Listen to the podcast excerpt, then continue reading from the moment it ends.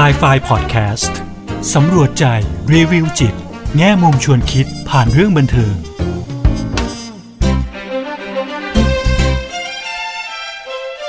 สวัสดีค่ะ กลับมาพบกับครูเอดรกุลวดีทองไพบูลกับ s ซไฟพอดแคสต์อีกครั้งนะคะ วันนี้ครูเอจะชวนพวกเราไปสำรวจใจรีวิวจิต แง่มุมชวนคิดผ่านเรื่องบันเทิงกับภาพยนตร์สารคดีเรื่อง Blackpink Light Up the Sky ค่ะพูดชื่อเรื่องขึ้นมาปุ๊บ พวกเราก็น่าจะ คุ้นเคยหรือเคยได้ยินนะคะ ชื่อวงนี้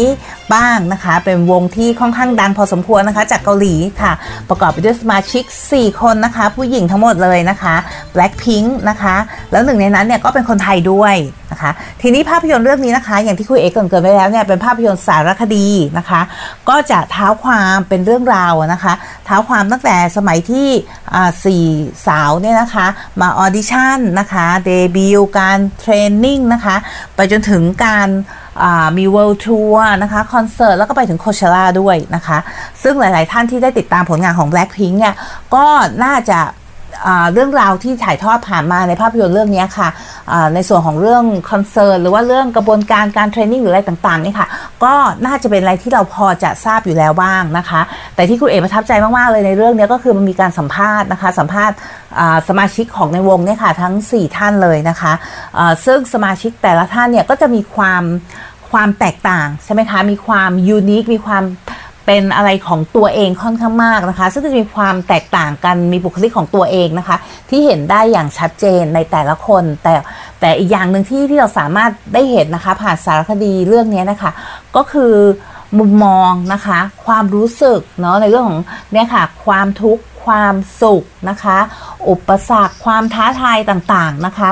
กว่าจะมาถึงวันนี้นะคะ ที่ Blackpink เนี่ยเป็นวงที่โด่งดังไปในระดับโลกแล้วนะคะ ทีนี้ถ้าใครที่อาอาจจะไม่ได้คุ้นเคยกับวง Blackpink เท่าไหร่นะคะ คุณเอกขออนุญาตแนะนำสมาชิกวงสักนิดนึงนะคะ ก็จะมีทั้งหมด 4 คนนะคะ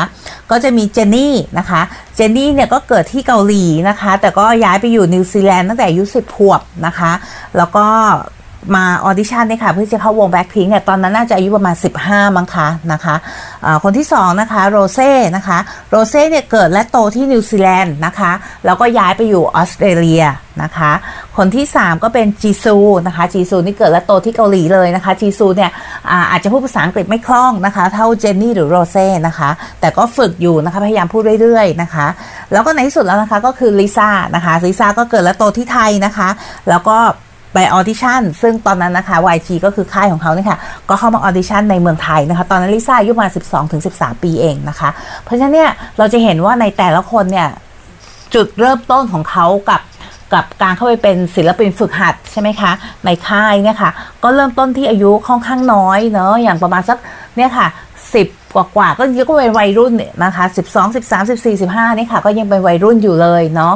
ะแล้วแต่ละคนเนี่ยค่ะก็ต้องจากบ้านใช่ไหมคะไปอยู่ใน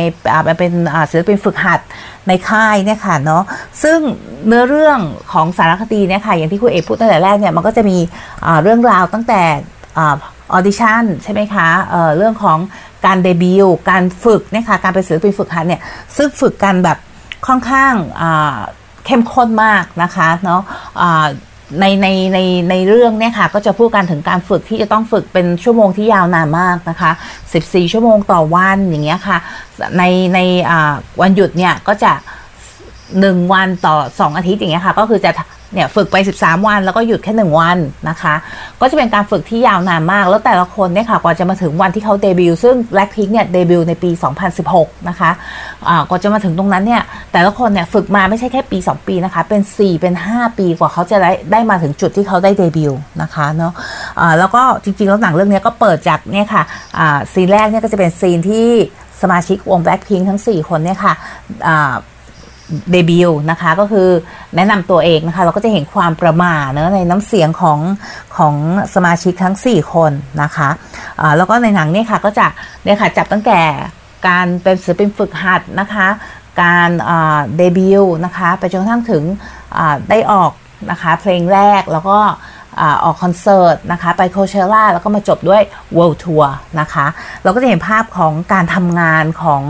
สมาชิกทั้ง 4 คนนะคะ กระบวนการกว่าที่เขาจะได้มาถึงตรงนี้นะคะเป็นกระบวนการที่ค่อนข้างเหน็ดเหนื่อยนะคะ แล้วก็เป็นกระบวนการที่ค่อนข้างเข้มข้นมากนะคะ มีอุปสรรค มีความมีอารมณ์ มีความรู้สึกหลาย ๆ อย่าง ซึ่งเราก็จะได้ยินได้จากบทสัมภาษณ์ที่ที่ถ่ายทอดมาในภาพยนตร์เรื่องนี้นะคะ ทีนี้เนี่ยคุณเอเลือกเรื่องนี้มาพูดคุยกับเรานะคะ เพราะมีประเด็นหนึ่งที่คุณเอ สนใจมากนะคะ แล้วก็คุณเอรู้สึกว่าเป็นสิ่งที่เห็นชัดมากเลยนะคะ ในสมาชิกทั้ง 4 คนของ Blackpink นะคะ ก็คือสิ่งที่เราเรียกว่า grit นะคะ grit ก็คือสะกดด้วย G R I T นะคะ grit ครูเอไม่แน่ใจนะคะว่าภาษาไทยเนี่ยน่าจะใช้คำว่าอะไรที่เหมาะสมที่สุดนะคะครูเอก็เลยเอาเป็นว่าเราให้นิยาม ก่อนก็แล้วกันนะคะว่ามันคืออะไรนะคะะก่อนที่ไปถึงนิยามของกรีดนะคะผมอธิบายสั้นๆหนึ่งว่าที่มาที่ไปเป็นยังไงนะคะกรีดเนี่ยมาจากงานวิจัยของ Angela Duckworth นะคะซึ่ง Angela Duckworth เนี่ยก็เป็น อาจารย์นะคะ เป็นนักวิจัย นักวิชาการนะคะแล้วก็เป็นนักจิตวิทยาด้วยนะคะที่อเมริกาค่ะซึ่งซึ่งเขาเนี่ยสนใจนะคะทีนี้แล้ว Angela Duckworth เนี่ยเคยอยู่ในระบบของการศึกษามาก่อนนะคะก็มีโอกาสได้เป็นครูได้สังเกตนักเรียนเนี่ยค่ะแล้วก็สนใจว่าเอ๊ะการที่นักเรียนคนหนึ่งเนี่ยจะประสบความสำเร็จเนี่ยมันมีปัจจัยอะไรที่ที่มันส่งผลต่อเนี่ยค่ะเขาเรียกว่า academic achievement หรือ performance เนาะก็คือการประสบความสำเร็จในการเรียนนะคะเขาก็เลยเป็นคำถามตั้งต้นที่เขาเขาสนใจที่จะไปหาคำตอบทีนี้ในงานวิจัยของเขาเนี่ยค่ะเขาก็ไปเนี่ยไปหาคำตอบจากหลายๆเขาเรียกไงคะคนจากหลาย ๆ รูปแบบนะคะ ไม่ว่าจะเป็นนักเรียนนะคะ หรืออทหารอย่างเงี้ยค่ะเนาะหรือ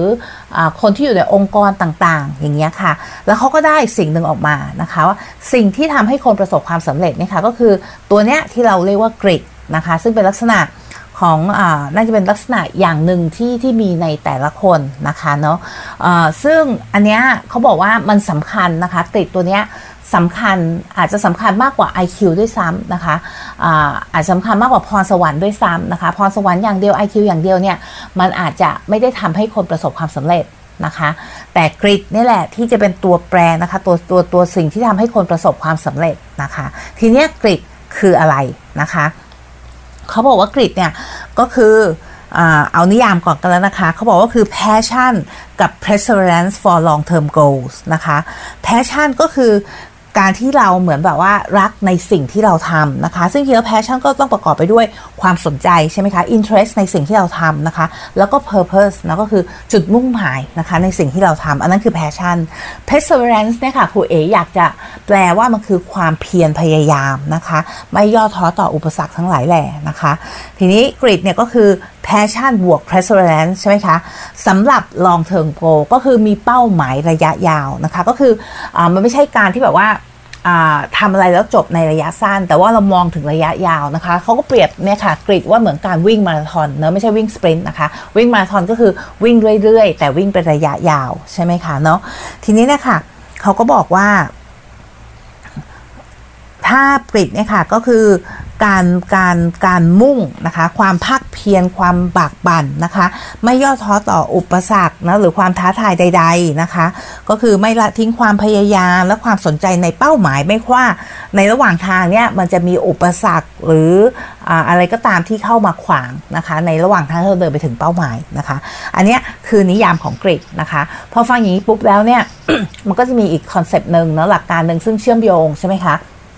กับกริดก็คือ grow mindset นะคะ ก็คือแนวคิดในการที่แบบว่า เฮ้ยเราพัฒนาตัวเองได้มันมีทางออกมันมีวิธีการอย่างนี้ค่ะ คือ grow เพื่อการเติบโต ใช่ไหมคะ แต่ทีนี้เนี่ยความแตกต่างระหว่าง grow mindset กับ grit นี่ก็คือ grow mindset เนี่ยมันเป็นแนวคิดเป็นความคิดใช่ไหมคะ แต่ grit เนี่ยมันต้องมีการลงมือทำใช่ไหมคะ การที่เราจะมีความเพียรพยายามเนี่ยเพื่อที่จะทำในสิ่งที่เรารักเนี่ยเป็นระยะยาวเพื่อมุ่งไปสู่ไอ้ไอ้ long term goal เป้าหมายของเราเนี่ยค่ะเป้าหมายในระยะยาวของเราใช่ไหมคะ มันก็ต้องออกมาเป็นการกระทำเนาะทีนี้เนี่ยค่ะ กริดเองเนี่ยอย่างที่บอกค่ะมันมีส่วนที่เป็นแพชชั่น แล้วก็ส่วนที่เป็น perseverance ใช่ไหมคะ ส่วนที่เป็นแพชชั่นคือสิ่งที่เรารักในสิ่งที่เราทำนะคะ ก็คืออาจจะรวมไปถึงความสนใจนะคะ ในสิ่งที่เราทำนะคะส่วน perseverance เนี่ยค่ะก็คือความเพียรใช่ไหมคะความพยายามเนาะมันก็จะมีงานวิจัยอีกตัวหนึ่งเนี่ยค่ะที่ออกมาบอกว่าจริงๆแล้วอะกริดเนี่ยไอ้ไอ้ไอ้ในสองส่วนเนี้ยค่ะส่วนของอความเพียรพยายามเนี่ย จะดูเด่นกว่านะคะ จะเป็นสิ่งที่ทำให้เกิดความแตกต่างนะคะอาอาจจะมากยิ่งกว่าส่วนที่เป็นเรื่องของความสนใจในสิ่งที่ทำด้วยซ้ำไปนะคะ อันนี้ก็เป็นงานวิจัยอันหนึ่งที่ออกมา เวลาเราอ่านงานวิจัยเนี่ยก็จะมีทั้งสองด้านเนาะด้านที่สนับสนุนใช่ไหมคะแล้วก็อาจจะเป็นด้านหนึ่งที่อาจจะตั้งคำถามกับไอ้ concept ใหม่ๆ หลักการใหม่ๆ หรืออะไรใหม่ ๆ ผลอะไรใหม่ ๆ ที่เราได้ออกมาจากงานวิจัยนะคะ อันนี้ก็ทำให้เราคิดว่าเอ้ยจริงเนี่ย สิ่งที่สำคัญเนี่ยน่าจะเป็นเรื่องของความเพียรความพยายามหรือเปล่านะคะ ความสนใจเนี่ยเรามีอยู่แล้วนะเรื่องของ passion นะคะแต่แต่สิ่งที่มันอาจจะทำให้คนต่างกันในเรื่องของเราพาตัวเองไปสู่จุดที่เราประสบความสำเร็จในในเป้าหมายระยะยาวของเราเนี่ยน่าจะเป็นน่าน่าจะเป็นเรื่องของความพยายาม ความเพียรนนะคะด้วยนะคะและอาจจะให้น้ำหนักตรงนี้มากกว่าในส่วนที่แบบการที่เราจะรักษาความสนใจในอะไรอย่างหนึ่งเนี่ยไปให้ตลอดนะคะอะทีนี้นะคะ คุณเอกก็อยากจะเพิ่มอีกนิดนึงนะคะว่ากริดเองเนี่ยอย่างที่บอกค่ะว่ามีงานวิจัยอื่นๆที่สนับสนุนใช่ไหมคะว่าเวลาเรามีกริดเนี่ยมันทำให้เราประสบความสำเร็จในหลาย ๆ อย่างใช่ไหมคะไม่ว่าจะเป็นเรื่องของอการทำงานนะคะอย่างเช่นคนที่มีกริดสูงเนี่ยค่ะก็มีการทำงานที่อยู่ในองค์กรเนี่ยค่ะไม่ไม่ลาออกไม่อะไรอย่างเงี้ยค่ะก็สูงกว่านะคะหรืออการที่ ทหารอย่างเงี้ยค่ะ คนที่ทหารที่มีกริดสูงเนี่ยค่ะ ก็จะสามารถพาตัวเองไปจบการอบรมได้สูงกว่านะคะ มีโอกาสสูงกว่าเนอะหรือแม้กระทั่งผู้ชายนะคะที่มีกริดสูงเนี่ย ก็จะพบว่าผู้ชายกลุ่มนี้ค่ะ มีความมีชีวิตคู่เนี่ยค่ะที่ยั่งยืนมากกว่า นะคะนอกจากนี้มันก็จะมีงานงานวิจัยพวกนี้ค่ะที่สนับสนุนว่าเอ้ยกริดเนี่ยมันเป็นสิ่งที่ดีใช่ไหมคะเมื่อเรามีกริดแล้วเนี่ยมันก็จะนำพาเราไปสู่ความสำเร็จในหลาย ๆ ด้านไม่ว่าจะเป็นเรื่องของการเรียนการงาน หรือแม้กระทั่งชีวิตคู่ก็ตามนะคะ ทีนี้เนี่ย เราสามารถพัฒนากริดได้นะคะ กริดเนี่ยสามารถพัฒนาได้แล้วคุณเอกก็เชื่ออย่างนั้นนะคะ ได้ยังไง ถ้าสำหรับผู้ปกครองแล้วเนี่ยค่ะสนใจในในเรื่องของกริดเนี่ยอยากจะพัฒนาให้ลูกมีกริดเนี่ยค่ะอย่างแรกเลยเนี่ยคุณเอกก็คิดว่าเราควรจะมี grow mindset ใช่ไหมคะมีแนวคิดที่ที่เราคิดว่าเราสามารถพัฒนาได้ เพื่อเปิดโอกาสให้ตัวเองได้พัฒนานะคะ อย่างที่ 2 ก็คือเราสามารถที่จะเป็นแบบอย่างให้กับลูกๆได้นะคะนี่หมายถึงผู้ปกครองอยากจะทำยังไงให้ลูกมีกริดตัวนี้ใช่ไหมคะก็เราเองก็ต้องเป็นแบบอย่างให้เขาดูในเรื่องของความเพียรพยายามนะคะแล้วอันสุดท้ายก็คือคุณเอ๋มองว่าจริง ๆ แล้วเนี่ยเราน่าจะเน้นนะคะในกระบวนการไปถึงในการเดินทางค่ะหลาย ๆ ครั้งเนี่ยเวลาเราพูดถึงความสำเร็จเนี่ยเรามักจะพูดถึงเป้าหมายเนาะเป้าหมายผลลัพธ์อะคะเป็นหลักว่าอันนี้พอถึงคุณคุณถึงตรงนี้แล้วอะก็ถือว่าคุณประสบความสำเร็จนะคะ แต่แต่ครูเออยากให้มองใน ในในทางไอ้เส้นทางด้วยค่ะเนอะไอ้ไอ้การเดินทางมาสู่ตรงเนี้ยไอ้ตรงนั้นนะคะคือความพยายามนะคะบางครั้งเนี่ยการที่คุณพ่อคุณแม่หรือผู้ปกครองเนี่ยชื่นชมในความพยายามหรือแม้กระทั่งตัวเราเองเนี่ยค่ะแทนที่เราจะมองถึงเป้าหมายเพียงอย่างเดียวเนี่ยเรามองการเดินทางของเราด้วยเนี่ยค่ะความพยายามของเราเนี่ยค่ะมันก็จะทำให้เราเห็นกริดในตัวเองนะคะ สามารถที่จะให้ความสำคัญกับความพยายามได้ไม่น้อยกว่าเป้าหมาย หรือว่าผลลัพธ์นะคะ อะทีนี้นะคะกลับมาดูสาวๆแบ็คพิงของเราทั้ง 4 คนบ้างนะคะครูเอเห็นว่าหนังเรื่องนี้ค่ะโชว์เคสนะคะ สมาชิกของของวงเนี่ยค่ะทั้ง 4 คนเนี่ยได้อย่างชัดเจนในเรื่องกริดนะคะ ทุกคนเนี่ยมีความเพียรพยายามมากนะคะ กว่าที่จะก้าวมาจากศิลปินฝึกหัดเนี่ยค่ะ ถึงวันนี้ที่เขามีชื่อเสียงโด่งดังไปทั่วโลกเนี่ยมันผ่านอะไรมาเยอะแยะมากมายนะคะ มีความท้อแท้บ้าง มีความรู้สึกมีอารมณ์ มีทั้งความสุขความทุกข์อย่างเงี้ยค่ะ มีความวิตกกังวล ซึ่งเราเห็นผ่านภาพยนตร์เรื่องนี้ นะคะในการสัมภาษณ์ในฟุตเทจนะคะของสิ่งที่เกิดขึ้นในระหว่างทางนะคะคุณเอก็เลยอยากจะดึงประเด็นตรงนี้ค่ะ มาพูดให้พวกเราฟังในเรื่องของกริดนะคะ จริงๆแล้วเนี่ย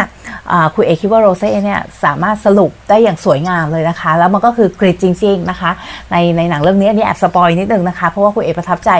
คำพูดของโรเซ่มากนะคะโรเซ่บอกว่าเราทุกคนเนี่ยล้วนมี dreams and hunger นะคะ to do it นะคะคือ dream ก็คือเราทุกคนมีความฝันแล้วก็มีความกระหายใช่ไหมคะ hunger เนี่ยที่จะประสบความสำเร็จนะคะอ่าและเขาบอกว่าถ้าเรา invest in things you do ก็คือถ้าเราแบบลงทุนในสิ่งที่เราทำเนี่ย you make it happen นะเราก็จะทำให้มันเกิดขึ้นได้นะคะ ก็หมายความว่ายังไงในส่วนของ dream และส่วนของ hunger เนี่ยค่ะครูเอว่าอันนั้นแหละก็คือ passion ใช่ไหมคะ passion ก็คือการที่เรามีใจรักในสิ่งที่เราทำมีความสนใจในสิ่งที่เราทำนะคะ มีเพื่อนนำไปสู่จุดมุ่งหมายหนึ่งนะคะ ส่วน invest ในสิ่งที่เราทำนะคะ ก็คือการลงทุนในสิ่งที่เราทำเนี่ยก็คือความเพียรพยายามนั่นแหละเนาะเราลงทุนที่อย่างหนึ่งอะใน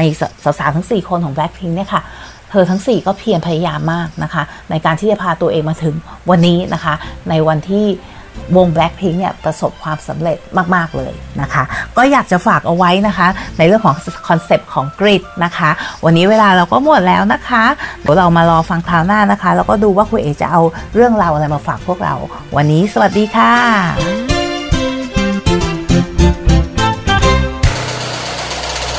ดี้พอดแคสต์ฮูดี้พอดแคสต์เรื่องที่คุณฟังแล้วต้องร้องว่าฮูดี